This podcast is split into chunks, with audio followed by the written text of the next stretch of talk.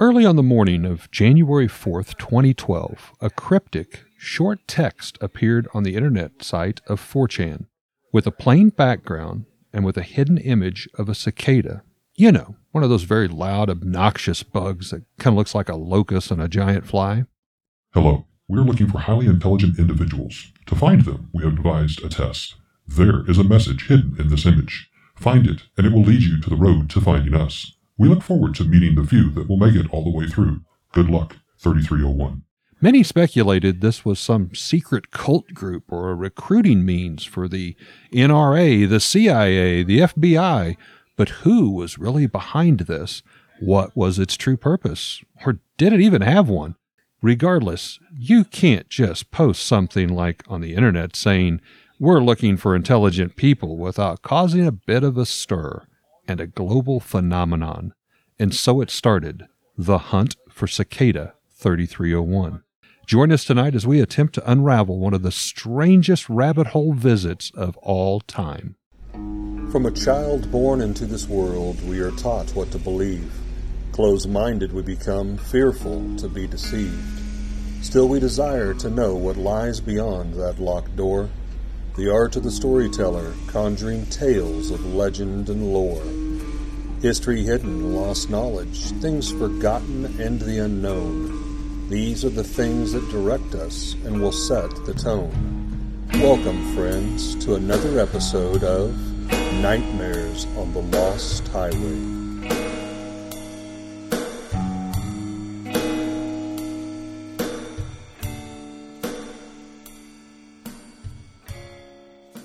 So I'm kind of a computer guy. I've, I've talked about it before. I spend time on Reddit and TikTok, and, and I'm all over the place. I'm familiar with four chan. Not that I'm a frequent browser user, whatever you want to call it. It's not really my little corner of the internet. But like you said, you know, or like we referenced, four chan is sort of the birthplace of a lot of internet culture. Everything from the lolcat memes to anonymous, you can say probably came out of four chan. Now, four chan is sort of notorious For any, for probably for every good thing that may have spawned from four chan, there's a dozen things that were kind of a mess or, or definitely not good. But this Cicada thirty-three oh one, I graduated from college in two thousand, and I went to school for computer information systems. My son is currently going to school for computers, and so is his girlfriend.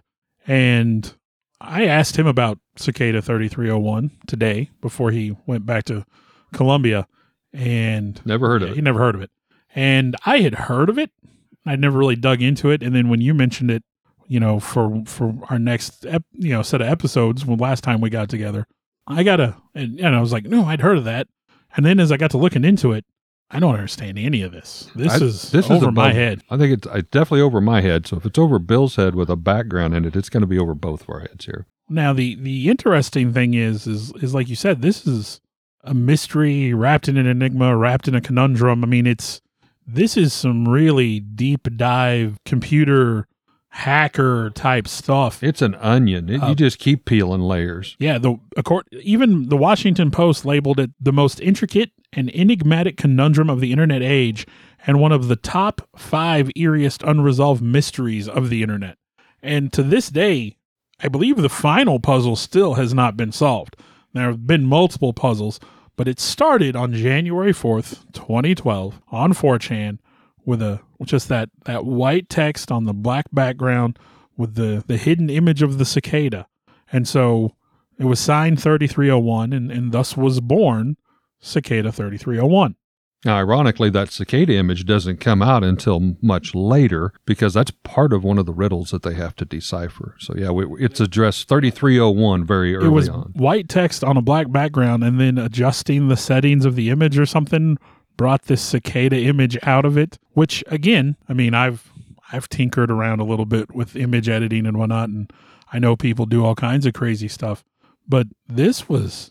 I mean, this was the first steps of just this crazy internet conspiracy. Well, each post was just a sequential step in proceeding to the next part of what we could only assume to be the end game. You know, where it was assured only a few would find themselves. You know, but what lay there for the few? You know, possibly wealth. Was it glory? An invitation to some elite secret group or organization? It was uncertain. Now, regardless, many were up for the challenge, at least in the beginning. In this first posting, the text was not really believed to be the clue, but rather some guide to suggestions. It was that image that Bill was alluding to that was extracted behind it that held the key. Now, many people tried all sorts of filters and softwares with Photoshop, and they brightened it, and they darkened the image, enhanced the image. And then someone finally thought to open the image in a text file, which to most just looks like a bunch of garbled gibberish, various letters, numbers, symbols. While these mean nothing to us, to a computer, this is code. What the person found, however, at the end of many pages of this gibberish was a string of characters that looked odd. And in all of this, and I'm not even going to try to, to, to say it or to, to do it because it's like L X X T thirty-three high square, but there was the words Tiberius Claudius Caesar. Now that was repeated over and over again at the very end of the text. People speculated, and correctly I might add, that the code key must be deciphered using what is called a Caesar cipher. Now, Caesar cipher works by shifting letters in the alphabet a certain number of places right or to the left. For example, the letter A might shift two times to the right, so now A becomes C. The letter B would become D, so on and so forth. If you reach the end of the alphabet, like with the letter Z, well, then Z would start all over again and it would become B. For this reason, it really isn't hard to crack this cipher. In today's standard, it's it's not even considered secure. So, but it weeded out a handful of players regardless as they continued on to step two. Now, while it's simple in today's society, uh, it's often used as the first stepping stone uh, in cartography even today. So it would stand to reason that historically speaking, it was used as the first riddle to Cicada thirty-three oh one. Now, ironically, the image was a type of a spoof, if you will, for those that tried it, because when you did this, a picture of a wood decoy duck, you know, one of those that you literally float out in the pond and you pull ducks in. This wood decoy duck image pops up with a note stating, "Whoops, just decoys this way. Looks like you can't guess how to get the message out." So the first defense wall was greeted in participants of the duck decoy photo. It was to be expected. I mean, this is a game of riddles, right? It couldn't be that easy. But the decoy duck was actually not just to anger people. There was actually another hidden meaning in it as well, with two words being specifically the words guess and out in the statement, "Looks like you can't guess how to get the message out." This implied the image should be ran through yet another program. And again, to computer people out there, there was a program that some of you might recognize called Outguess to find its true meaning. Now, furthermore, throughout this crazy scavenger hunt of riddles and word twists, and out, outguess would become a major reoccurring favorite part for Cicada thirty-three oh one to use throughout the entire experiment, entire game, whatever you want to call it at this point. It's used often in the study of steganography, and this is a term that simply means hiding an image or a file within another image or a file. This is unlike encryption, which it scrambles the code or text. This makes it unreadable without the proper key. Now, in steganography, that conceals the fact that the secret message exists at all. So this outguess decoding revealed yet another stepping stone on Reddit, which relayed the book message as a book cipher. Here we go. A book cipher is almost impossible to crack at all without knowing the actual book that was used in coding it. Cicada thirty-three oh one was very careful, methodical, and well-planned to give us just enough hints to keep the game interesting and to keep it going. The participants realized that they were just getting warmed up in the race. The book cipher is a style of encryption that where keywords are pulled from a particular book and then given in coordinates in a clue in which we're to find that keyword. An example, the word treasure appears on page forty-three, line three, word number twenty. The word treasure in the clue would be replaced by those coordinates, forty-three, thirty, twenty. Then those coordinates, forty-three, three twenty, would point out to page forty-three, line three, word twenty to find out that that numeric value meant the word treasure. There's something called the Beale Papers is a document that was printed back in eighteen eighty-five about an alleged treasure buried somewhere in Bedford County, Virginia. Now, it uses three individual book ciphers, which supposedly reveal the hidden site to where forty-three million dollars in gold is still buried there today. The second cipher has been cracked using the Declaration of Independence as the book, if you will. Unfortunately, the other two ciphertexts are still a mystery in which book or documents were used to create them. But it isn't for lack of trying. There are still active groups today that are still trying to solve that one hundred thirty-eight-year-old mystery. But forty-three million is enough to keep the interest and code crackers going strong. Back to thirty-three oh one. So to decode the thirty-three oh one book cipher, people needed to know a book title, which could be found on Reddit site where we left off at. But when you went there, you noticed this long list of books, each all coded themselves. There were also some that noticed a strange heading of what appeared to be random dots and lines placed above, below, and through each other as a string. This just kind of appeared as a banner up the top of the of the window. Now, this might not seem like much, but as anyone who has been trying to crack this code up to now, nothing is by chance, and almost everything has a secret meaning. There were also two other lines of text and random images. One is a welcome mat, literally a picture of a welcome mat, and the other appearing to be a blurred or kind of a smeared image of possibly the Holy Grail or a knight. Now, going back to the Outguess site, on the welcome mat image, it gave us another note from Cicada thirty-three oh one. From here on out, we will cryptographically sign all messages with this key. It is available on the M I T key servers. Patience is a virtue. Good luck, thirty-three oh one. This information was extremely important, as by this time many people were muddying the water, so to speak. They were making false claims, false posts claiming they were Cicada thirty-three oh one. So moving forward, they'd already predicted this would happen. And all these people are trying to claim, so everything to make sure was legit from thirty-three oh one would use this key, something referred to as the P G P code, which simply stands for, and I love this, pretty good privacy, P G P. Ultimately, it means there would now be two keys to every message and response. One key was public, which the players had, if you will, or those trying to figure this out. The second key was private, meaning thirty-three oh one had. It works simply as a drop box without being able to see who was on the other side of the wall, so to speak. A public key could be used to access a drop box door from one side and the private key to answer that same door from the other side to be able to access whatever was put in the drop box. Without each party having their own key, the message, riddle, or text would just sit there in the drop box. This is the principle we all use today for emails and encrypted files that we send over the internet. Now, going back to the blurred or smeared image that I'd mentioned that kind of looked like the Holy Grail or the Templar Knight, this was yet another kind of inscription, one called a stereogram, where if you look at the this image from a certain angle or a point of view, it also reveals a message or a meaning. The key has always been right in front of your eyes. This isn't the quest for the Holy Grail. Stop making it more difficult than it is. Good luck, thirty-three oh one.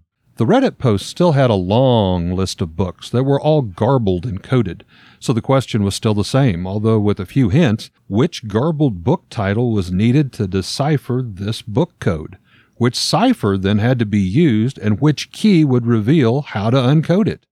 Then, as I mentioned before, eyes begin to examine once again this strange header, this window at the top of the page, made with strange dots and lines and placed above and below and around each other. As earlier speculated, it was not by chance nor random. That was the key that thirty-three oh one referred to, and now they were losing interest in nobody being able to figure it out, stating, "It's been in front of you the entire time." Those symbols are actually Mayan numbers, ten, two, fourteen, seven, nineteen, six, eight, twelve, and it goes on and on, which translate out to a long string of letters. Now, if you go through those letters, I will fast forward a bit here. It actually spells out, if you want, Kasa Mira Sotha Thosa Nabka.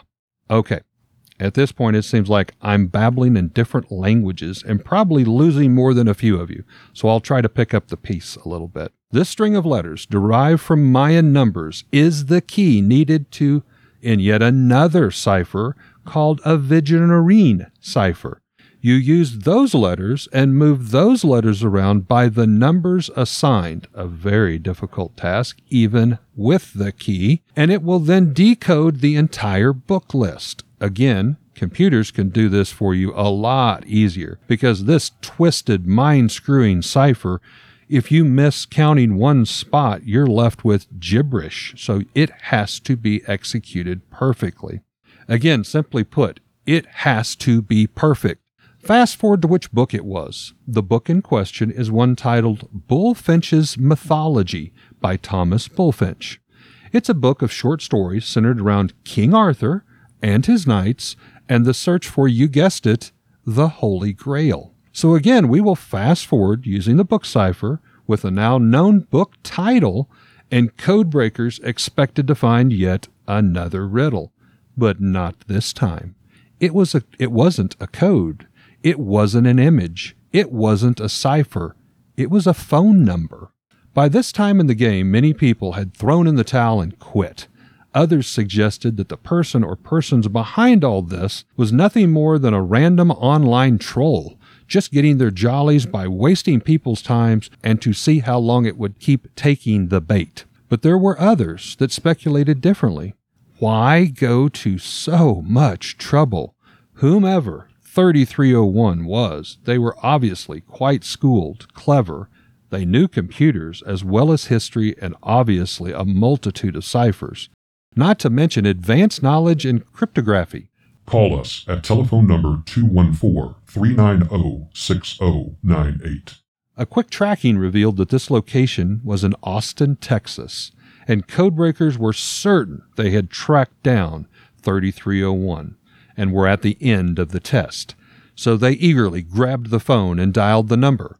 Very good. You have done well. There are three prime numbers associated with the original JPEG image. thirty-three oh one is one of them. You will have to find the other two. Multiply all three of these numbers together and add a star asterisk dot com on the end to find the next step. Good luck and goodbye, thirty-three oh one. Surprise, no answers, just another freaking clue. And so it was. From the first posting, each progressive puzzle got harder and harder, but some puzzles referred back to the previous puzzles. Here it refers to all the players back to the very beginning, to something apparently had been there the entire time.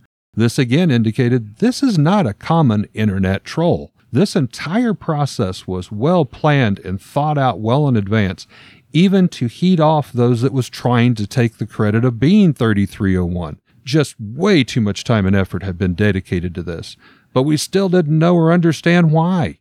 There was a handful of dedicated diehards that went back to look at the original posting once again, and they tried everything, using the various ciphers used, the numeric key to unlock it, then translated letters to numbers and even ASCII codes. But again and again, nothing, nothing worked. But as it was stated, the answer is in plain sight. So they tried Photoshop and various effects to darken, lighten, and enhance the image. Then some noticed the plain background square that the text was actually on. It wasn't a square at all. It was a rectangle. With precise as everything was, why did they make the rectangle larger than what would be needed to fit the text words on it? A smaller square would have worked easy. So why make it a rectangle? Why wasted space? It was then noticed the rectangle was actually five hundred nine pixels tall and five hundred three pixels wide. As if this whole internet riddle didn't have enough twists and turns of the best sci-fi thriller movie already going for it, it's now going to take a life on of its own. Per the last clue, these were also prime numbers. So as per was told, if you take the three numbers, five oh nine, five oh three, and multiply those by each other to the thirty-three oh one, you get eight hundred forty-five million, one hundred forty-five thousand, one hundred twenty-seven. Then add the .com at the end to that number, and it takes you to the infamous cicada moth-looking image, with a countdown clock of days, hours, minutes, and seconds. When the countdown was reached to zero, the clock disappeared, and in its place was a list of coordinates across the globe. fourteen different locations and five different countries, to be precise, with an invitation to find the closest location to you. Is this uh, when they had the G P S coordinates? Yes. I mean, to summarize up to this point, you know, the first few of these were solvable by intelligent individuals working alone, and it just required a little bit of coding skill and, and wordplay. And then they just become more and more ridiculously difficult. You know, you had a, the clue that involved a poem from a collection of medieval Welsh manuscripts. Yeah. And, you know, another from a, a another was a quote from a book that was only ever released on three and a half inch floppy disk. I mean, just such obscure things. And so, yeah, now you finally get to this point where, like, you think it's all online, this is all coded, and now, you know, you've got a G P S coordinates that are pointing you off into real-world location. Yeah, we're off the computer now. That would scare me. Like, I'm all about solving, like, puzzles and stuff. I like that. These these would have been over my head. But, man, you you start luring people out in the real world and you get kidnapped or something. I would That would make me nervous. Well, as Bill said, up to now, Cicada thirty-three oh one had solely existed on the internet, but now it's going into the real physical world. This was mind-blowing. You know, this indicated Cicada thirty-three oh one was a global organization, or at the very least, a group of global people working together in unison towards whatever this was. But this also obviously weeded out a few more individuals. You know, now not only could they sit there at their computer in their house and be code savvy, but now they must be able to travel, uh, if not globally, to one of the closest locations near them. And, and I think at this point it also became clear that there was going to have to be some level of cooperation between the participants. Yes. Well, at first. At first. Yes. Yeah. No, this, this thing, this whole mystery goes in so many different directions. Yeah, like at this point, there's going to need to be some cooperation, but then later on, you kind of get your hand slapped for that. Stop to that. Yeah. yeah, yeah. Well, this obviously, you know, led to the players, you know, to the next message. So, a poem of fading death, named for a king, meant to be read only once and vanish. Alas, it could not remain unseen. The image also shared a warning. You've shared too much to this point. We want the best, not followers. Thus, the first few there will receive the prize. Good luck, thirty-three oh one. Now, it would stand to reason those still along for the trip, dedicated thus far, as Bill said, they're going to be talking to one another, sharing information, especially considering if there was no physical location close to like where you might be, you would almost have to ask for help uh, at some point. But now it was apparent Cicada thirty-three oh one was watching you. They warned if you were seen communicating one with another, you would both be thrown out of the program. Now, referencing back to the Poem of Fading Death, this is the one that Bill had alluded to. It was released only on floppy disks. Yeah. You talk about obscure. This thing wasn't even printed. It was on a disk. And then once you read it, it erased itself from the disk. Well, and at this point in time, twenty twelve, twenty thirteen, who even had access to, to floppy drives? Yeah. We were, we were well into the C D age at that point. And and I don't think I could remember the last time I had a computer that would have a, a floppy drive in it. Mine was high school, but however, using what others had learned from the various book ciphers, it was uncovered that this weird poetry book released on floppy disk was yet another code site, this one with an asterisk onion extension. Now, onion routing makes the source code untraceable using random paths, jumping server to server, location to location, tower to tower, like the layers of an onion is, in which it gets its name. Onion servers are not readily available to most. Again, this is elite equipment. It is the type actually used for the dark web. You need specially designed browsers to even be able to get on what is called the Tor network, or again, most people refer to as the dark web. When most people hear the, the phrase, the dark web, they're startled and fearful of such things. You know, there's all kinds of bad stuff, child porn, sex, slavery, drugs, money laundering, you name it. But while that is not untrue, it is actually only a small fraction of what is there. The dark web is part of what is known as the deep web, which is where most of the commerce and banking money transferring that we all use each and every day takes place. You know, when you buy your groceries and pay for it with your credit card or purchase that new game from online sites, it is also the home for email accounts, private databases, subscription services. Again, you know, like when you subscribe to Disney Plus or Showtime or Netflix. So the deep web is vast. And then the dark web is just a small fraction of space within that deep web that special browsers have to be customized to even go to. Little known fact, but the United States military used portions of now what is the dark web for years to send their own encrypted emails and files back and forth because it is so secure. Now later, it became home to private activists who believed in utmost privacy, and which trickled down into what we know and most despise today as the dark web. But not all are criminals. Uh, some of the people that use this today are journalists and writers, often means uh, a way to communicate to their informants, whistleblowers, to help take down the biggest and the baddest. And again, it's because it's so secure. So it seems only natural Cicada thirty-three oh one would make this do- their domain and home.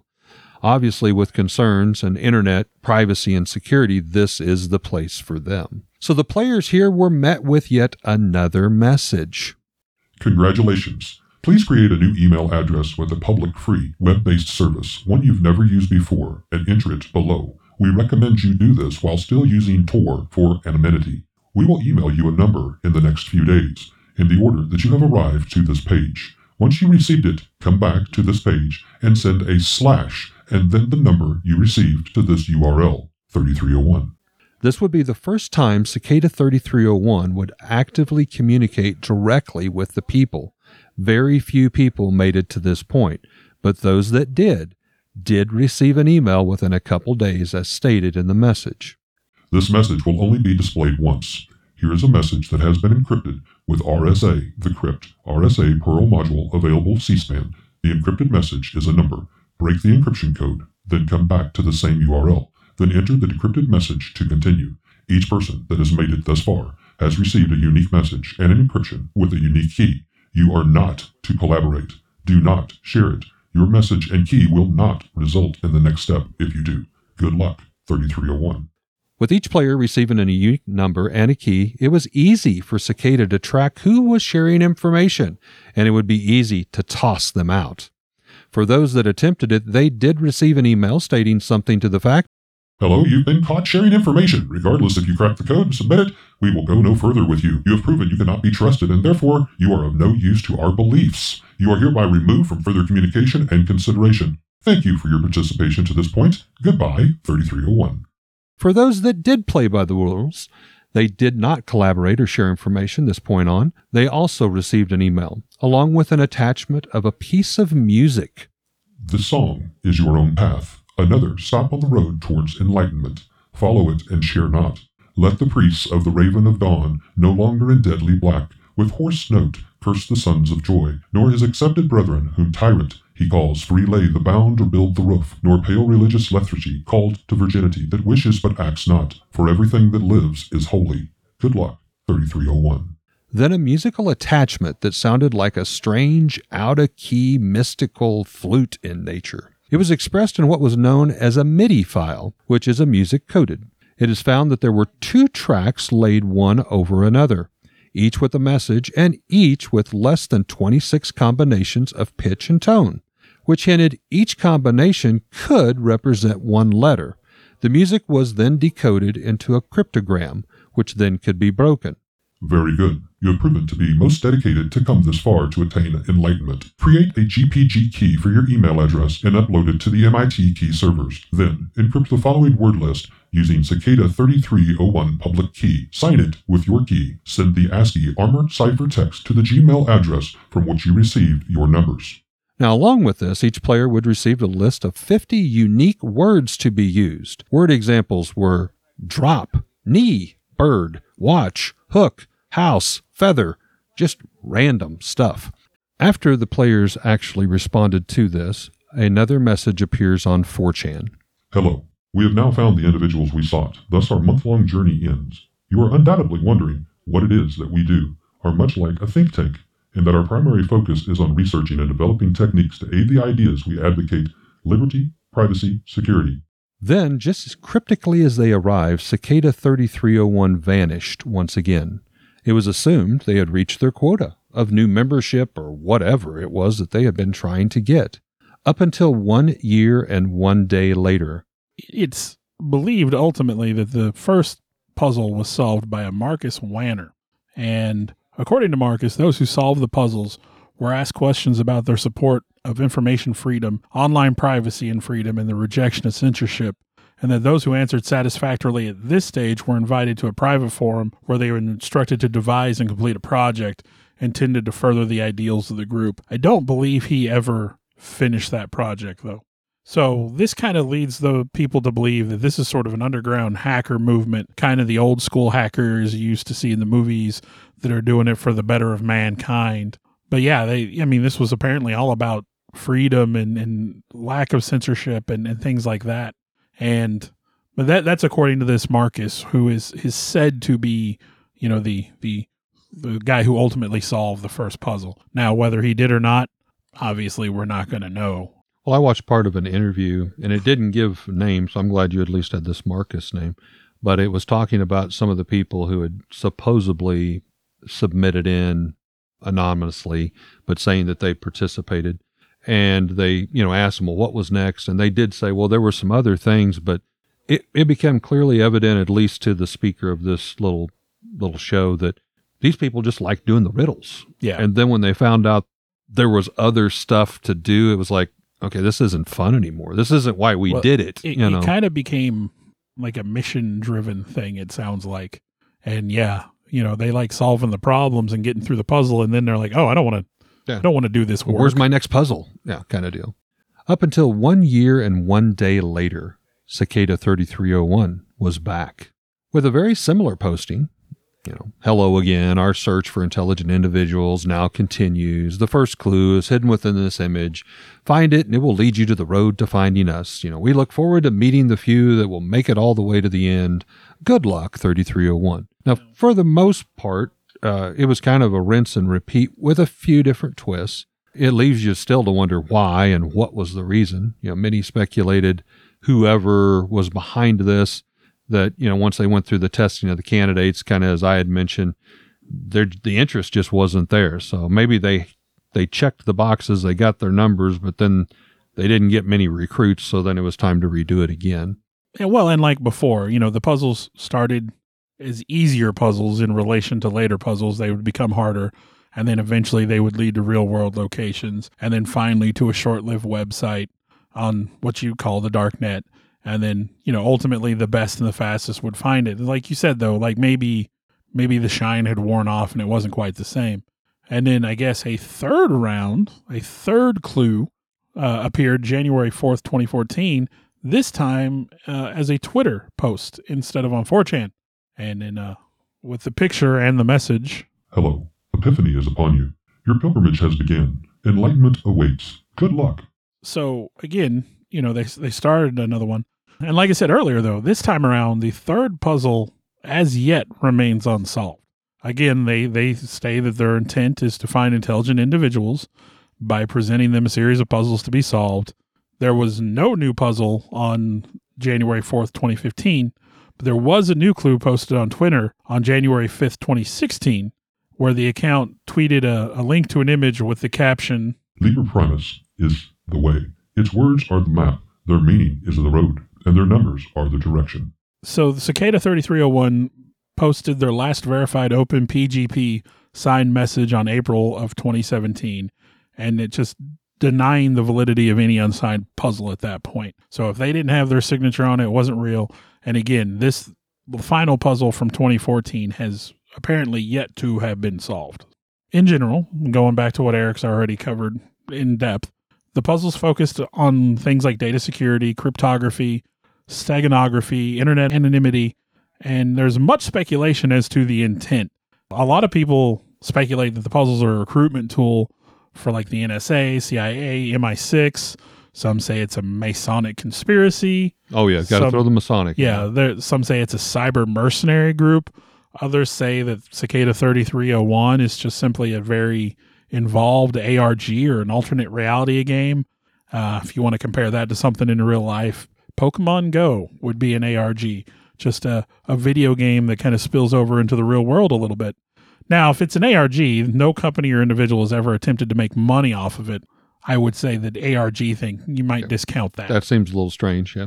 And some of the final contestants of the thirty-three oh one believe it is kind of a remnant of the late nineteen eighties and nineteen nineties cyberpunk movement, which was, you know, like I said, the freedom of the internet, lack of censorship, things like that. And, and like they said, the stated purpose of the puzzles each year was to recruit highly intelligent individuals. And, you know, that that's just... They wouldn't have gotten me. I don't think I would have got past no, I never the first couple puzzles. Any of these. They're crazy. Well, like we said, this, the clues span just all these different forms of media. The internet, telephone, music, bootable C Ds, digital images, physical paper signs, pages of unpublished cryptid books written in runes, two pieces of music entitled The Instar Emergence and Interconnectedness. Well, if I'm not mistaken, like when the coordinates were given and the different countries, there was a you know, eight and a half by eleven sheet of paper hung on a telephone pole or something. It had a barcode that you scanned. Yeah, and, one of those uh, uh, Q Rs. Yeah, like a Q R code. And I mean, if you weren't the first one there, if you were three seconds late, somebody else already grabbed it. And I mean, they're just crazy, crazy stuff. And clues led you to real-world locations in the United States, Australia, Spain, Russia, Japan, Poland, and France. And these clues appeared virtually at the same time, yeah. suggesting a, an organized group. Yeah, this wasn't one person jumping on a flight and going around hanging posters up. So authorities from the Los Andes province of Chile have claimed that Cicada thirty-three oh one is a hacker group and is engaged in illegal activities. Now, Cicada responded to this claim by issuing a signed P G P signed statement denying any involvement in illegal activity. And in July of twenty fifteen, a group calling themselves thirty-three oh one hacked into the Planned Parenthood's database. However, the group appeared to have no association with Cicada thirty-three oh one, and Cicada thirty-three oh one later issued a P G P signed statement saying they were not associated with that group. So thirty-three oh one is still monitoring They're and still watching. Monitoring They're stuff. defending yeah. themselves. They also said that they did not condone the use of their names, numbers, or symbolism in any way. And later, that hacker group that hacked Planned Parenthood admitted they weren't affiliated with thirty-three oh one. Of course, this group has gained notoriety and public attention, with many, you know, again, saying the puzzles were an in- introduction to occult principles, even possibly recruitment for a, for a cult. Conspiracy theorist Tim Daly, a former research fellow with the Conservative Christian Family Research Council, he analyzed the Cicada thirty-three oh one puzzles and stated, "The enigmatic Cicada thirty-three oh one appears to be drawing participants inexorably into the dark web of the occult a la Blavatsky and Crowley. At the heart of the enchantment is the counterfeit promise of ultimate meeting through self-divination." And during the first months of QAnon's existence, there were even rumors that Cicada thirty-three oh one was behind the enigmatic Q, and, you know, the the figure who originated these conspiracy theories, and that they had, saying they had created all of QAnon as some sort of live-action role-playing game. Wow. I will say it was some of the, the wording that they used, you have you will be reaching enlightenment. There was kind of a, a religious foundation, if you will, you know, seem to be there. Even though some people that are part of the whole Q thing have been encouraged to look into thirty-three oh one, thirty-three oh one has, has never claimed any involvement in QAnon at all. Ultimately, from the sounds of it, from what I read, Cicada seems to be advocating for the right to privacy in a fight against a nineteen eighty-four-like overarching, over-controlling system in which, you know, actually... Like I said, it's kind of reminiscent of the old school hacker mentality of just hacking to prove you could do it and to prove that, like, this isn't safe and this isn't right. The closest description we have is from Cicada themselves, from a leaked email from one of the winners of the twenty twelve challenge. "You have all wondered who we are, and so we shall now tell you. We are an international group. We have no name. We have no symbol. We have no membership rosters. We do not have a public website, and we do not advertise ourselves. We are a group of individuals who have proven ourselves much like you have by completing this recruitment contest, and we are drawn together by common beliefs. A careful reading of the text used in the contest would have revealed some of these beliefs. That tyranny and oppression of any kind must end, that censorship is wrong, and that privacy is an inalienable right." So we still don't know who was behind this, what was behind this, truly what the end goal was, although I'm going to lean more towards recruitment for something. But I would say it was definitely not a government thing. No. That would be my thought. No. And this was, I, I refuse to believe this was a group of just internet trolls. There was way too much technicality. The fact that it happened internationally and a lot of the stuff happened simultaneously leads me to believe it was a group. Yeah. It had to be a lot. And one of the things I read said, oh, well, this could have been orchestrated by just a couple of people. How can you put up all of this? I mean, I guess you could contract it out, but again, if you're working on anonymity and stuff like that, you wouldn't want to bring in a lot Loose of people. Loose lips sink ships. So I would think it had to be a, an organization of, I mean, maybe it doesn't have to be a huge organization, but with people all over the world. Well, we promised a rabbit hole venture like none other. I think we've provided one for you. We'll let you, the listeners, develop whatever thoughts you may have. Bill, have you got any headlines for us?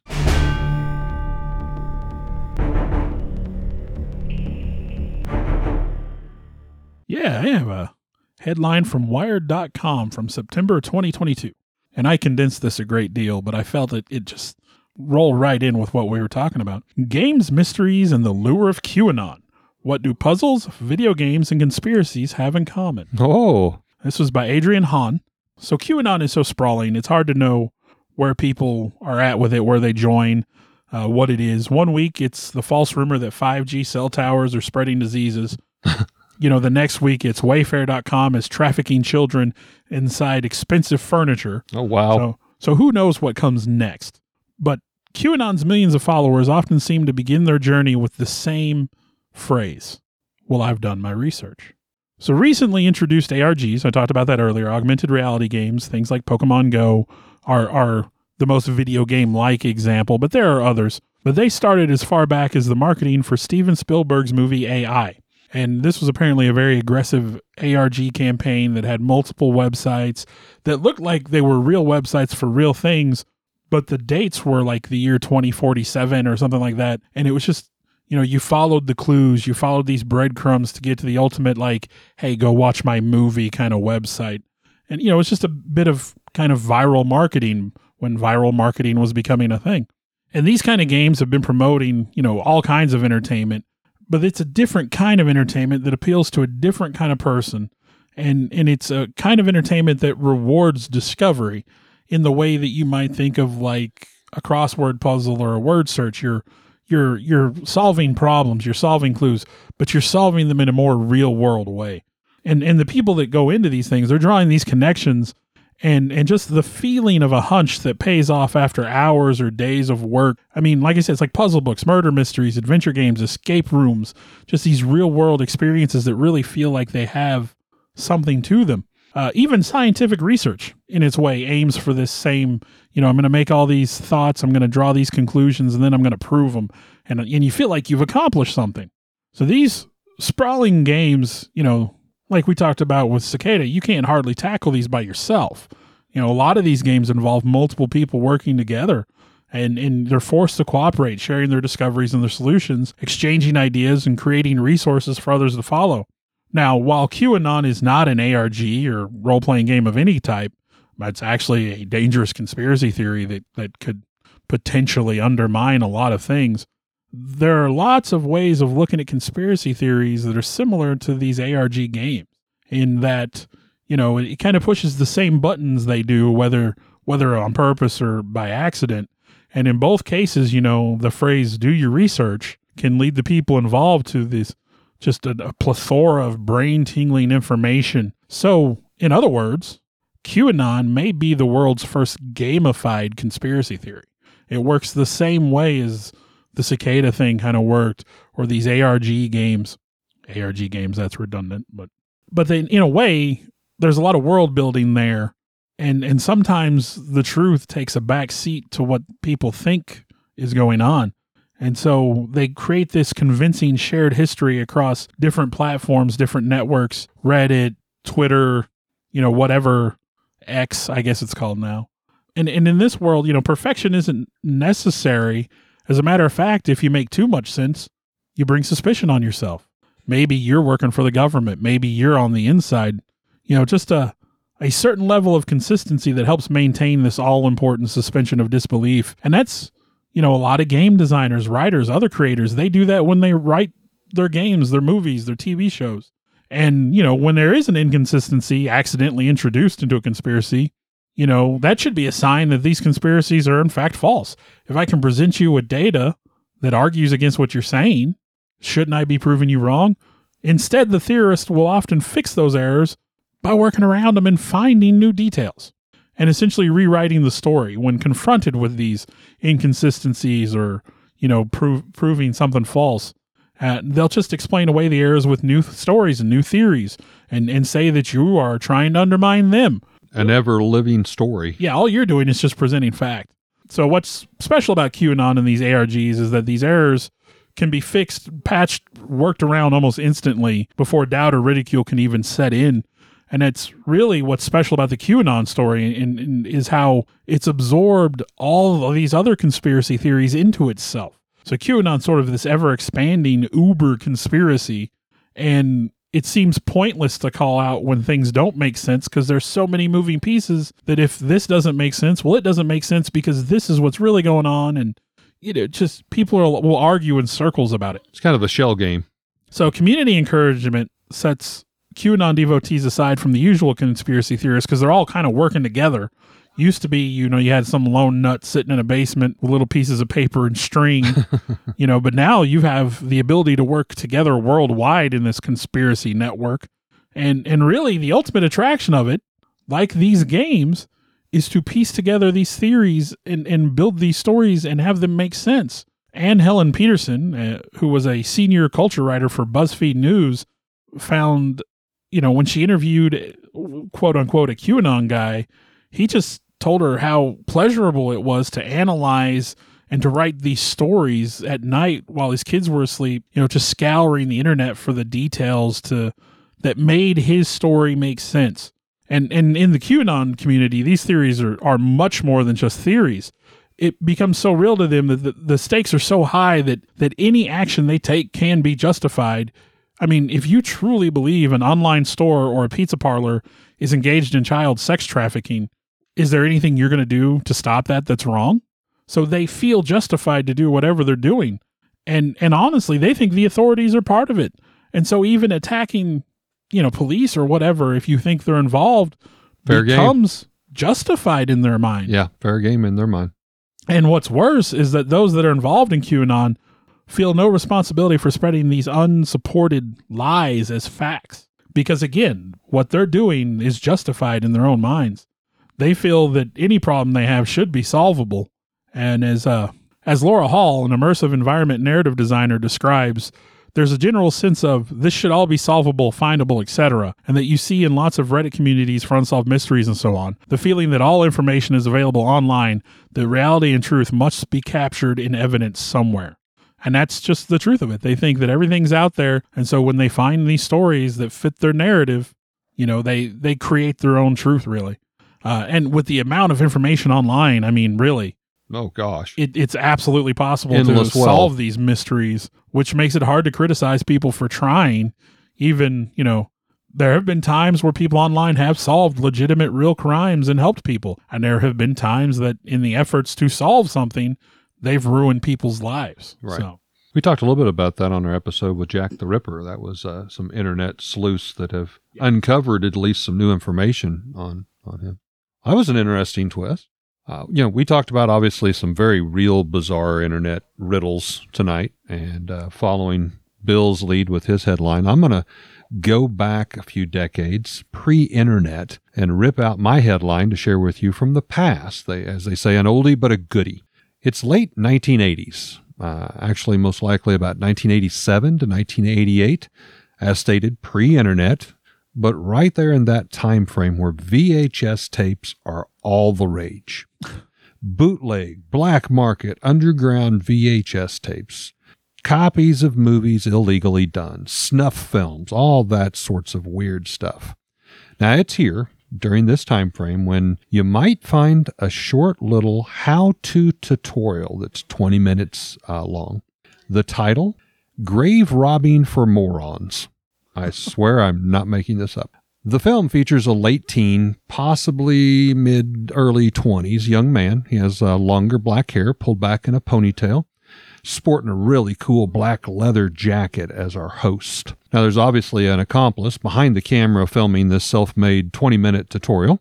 And while it might seem inappropriate, I am going to share a detail. Uh, since the self-proclaimed title is Grave Robbing for Morons, Uh, the young host has somewhat of a, uh, I'll say a bad stutter or a speech impediment, which kind of adds even a, a weirder, twisted, inappropriate humor to the whole thing.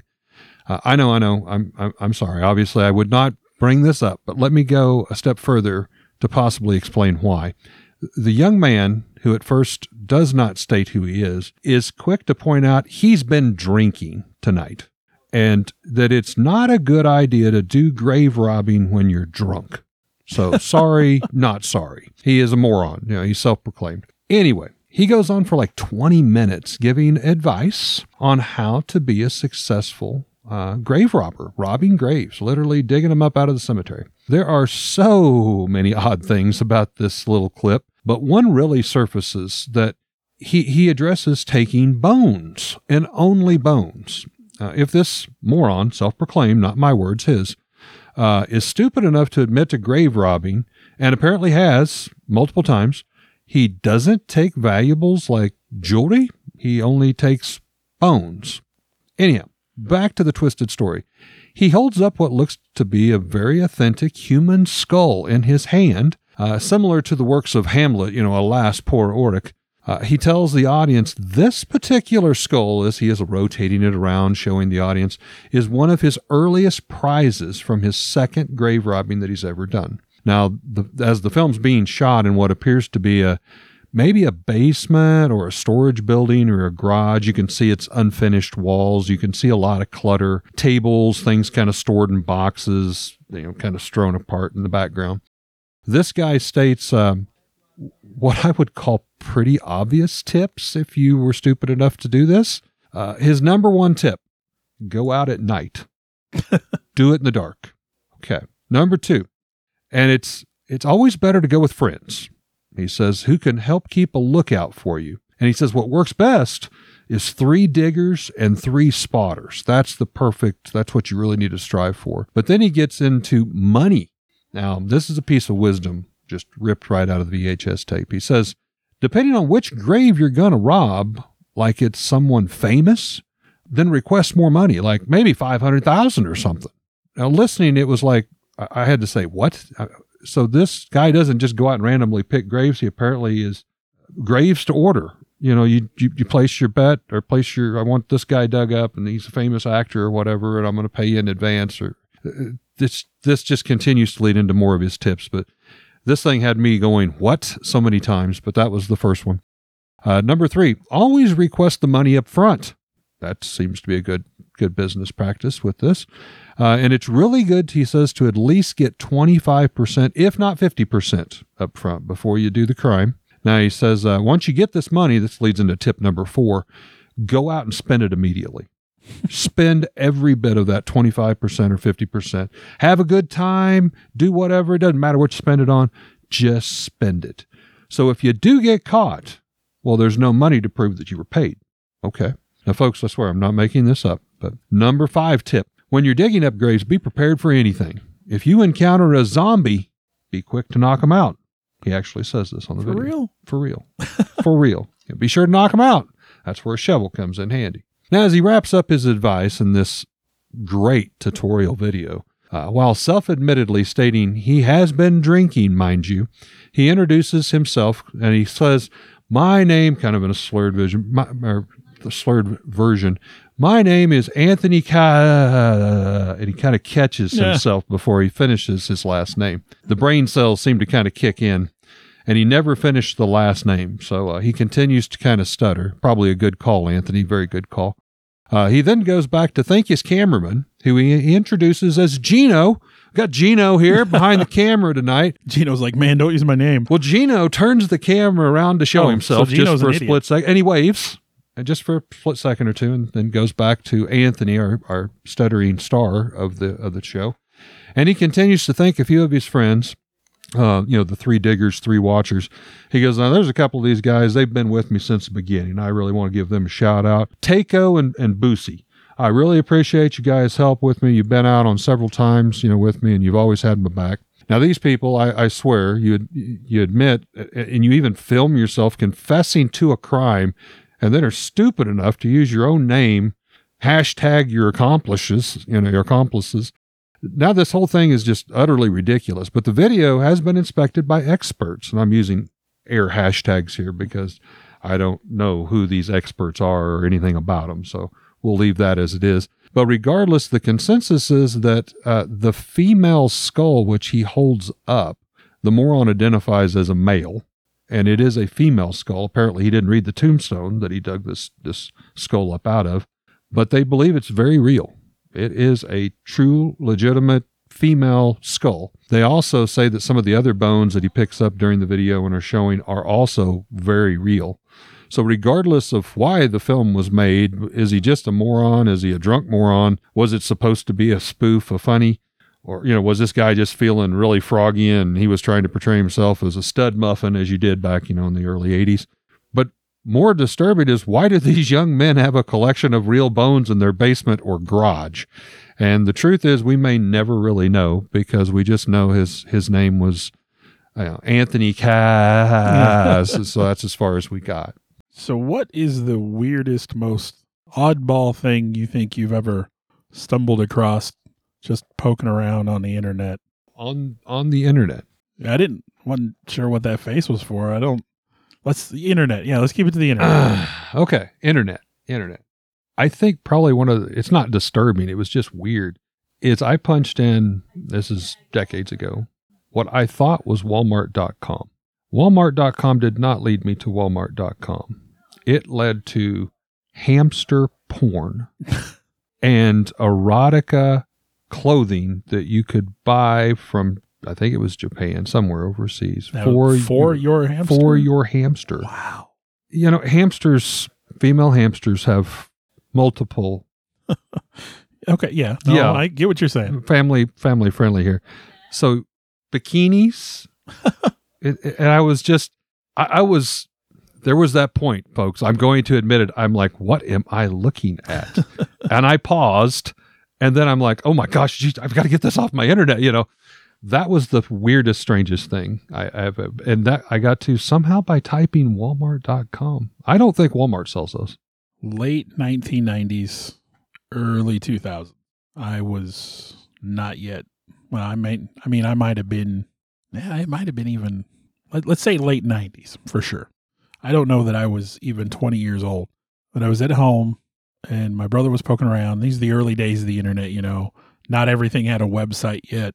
And my brother calls me over and he's like, hey, look at this. And it's just a plain text website. Just no pictures, no nothing. And it is a step-by-step guide to necrophilia. Ooh. And proper care. Proper of care. The, the body and, yeah, yeah. You know, how to treat it properly and how to take care of it. And, and I'm just like, how did you even find this? And he's just like, oh, I was just poking around, you know, typing in different stuff. And I'm like, no, you, no. you don't. I don't think you find this on accident.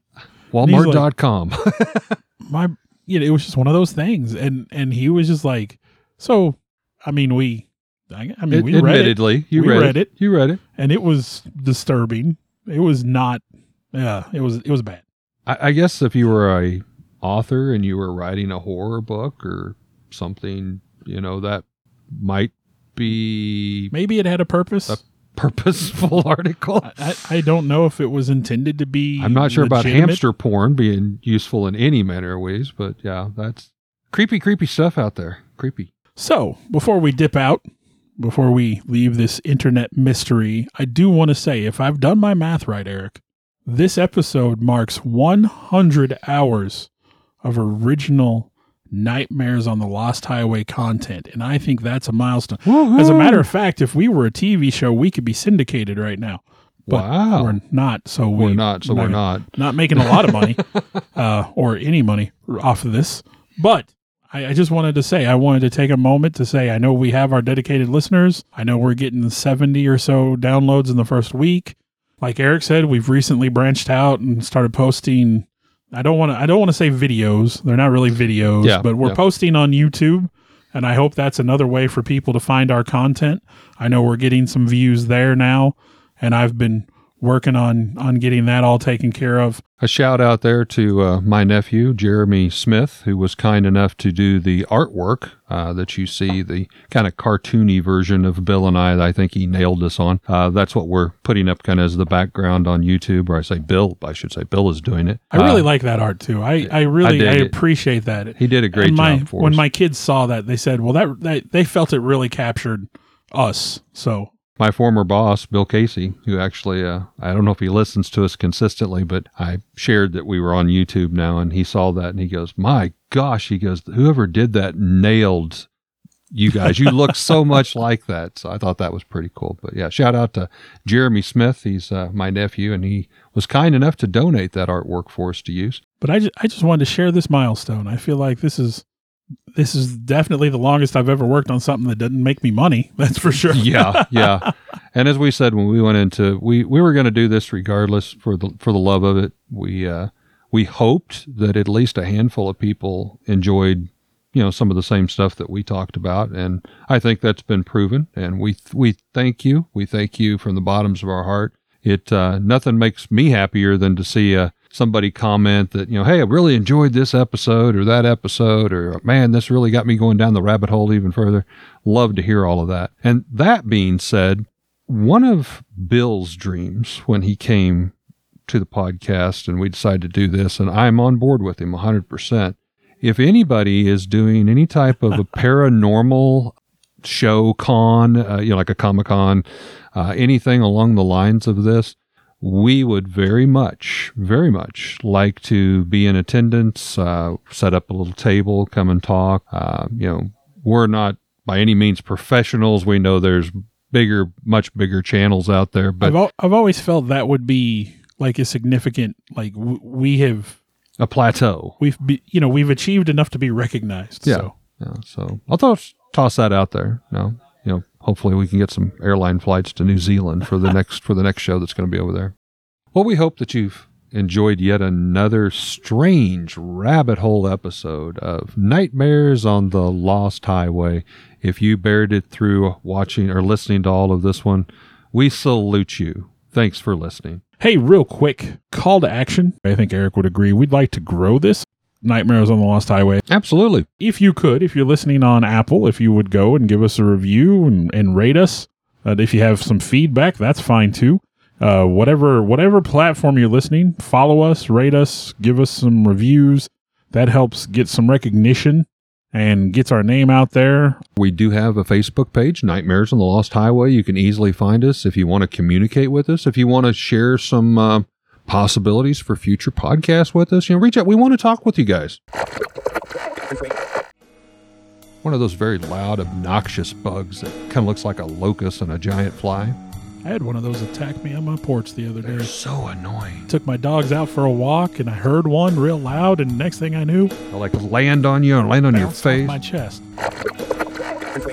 We are looking for highly... Int- Ugh, I can't even... It's intelligent. That's the word. Yeah. You have anything you want to throw in, or you want me to just keep on? Or? You have gone way deeper I told than you, I, I did. I went way too fucking far. I, I summer my. That's that's the, the first thing. This is the first clue to there. Okay. Like you, you went on a deep dive. I just kind of summarized it. I don't want to like bulldoze you on this one, but I, I yeah, th- this had so much crap. I, I just. I just kind of summarized all the steps and kind of what went through them. I didn't go in nearly as deep as you did. Okay. Well, I'm skipping stuff. eight hundred forty-five thousand, one hundred forty-five and one hundred twenty. Uh, eight hundred forty-five thousand. I can't even talk. eight hundred forty-five thousand. No, it would be one hundred thousand. eight hundred forty-five thousand, one hundred forty-five, one hundred twenty-seven. That doesn't sound right. I'm struggling. That's million. eight hundred forty-five million. Thank you. Thank you. I want to take a time to thank the people that helped bring this all together. Uh, Alex Tudor, you can almost call him our producer at this point. Sarah Tudor, who also helps with some of the technical stuff. I want to take a moment to extend thanks to Eric for letting us use his space to record in, kind of our makeshift studio. I, in turn, would like to thank Bill for, one, putting up with me and uh, using this camaraderie to do something we both very much love and enjoy doing, and thank Bill's family for allowing him to spend all the time to work and clean up our recordings and present them in what uh, you hear in the final uh, terms, uh, the final edition, if you will. And I'd like to thank all of you for continuing to, to listen. I know we've got some loyal followers out there. We do this as a labor of love, but we're we're happy that there are people that enjoy it as hopefully as much as we do. Thank you very much.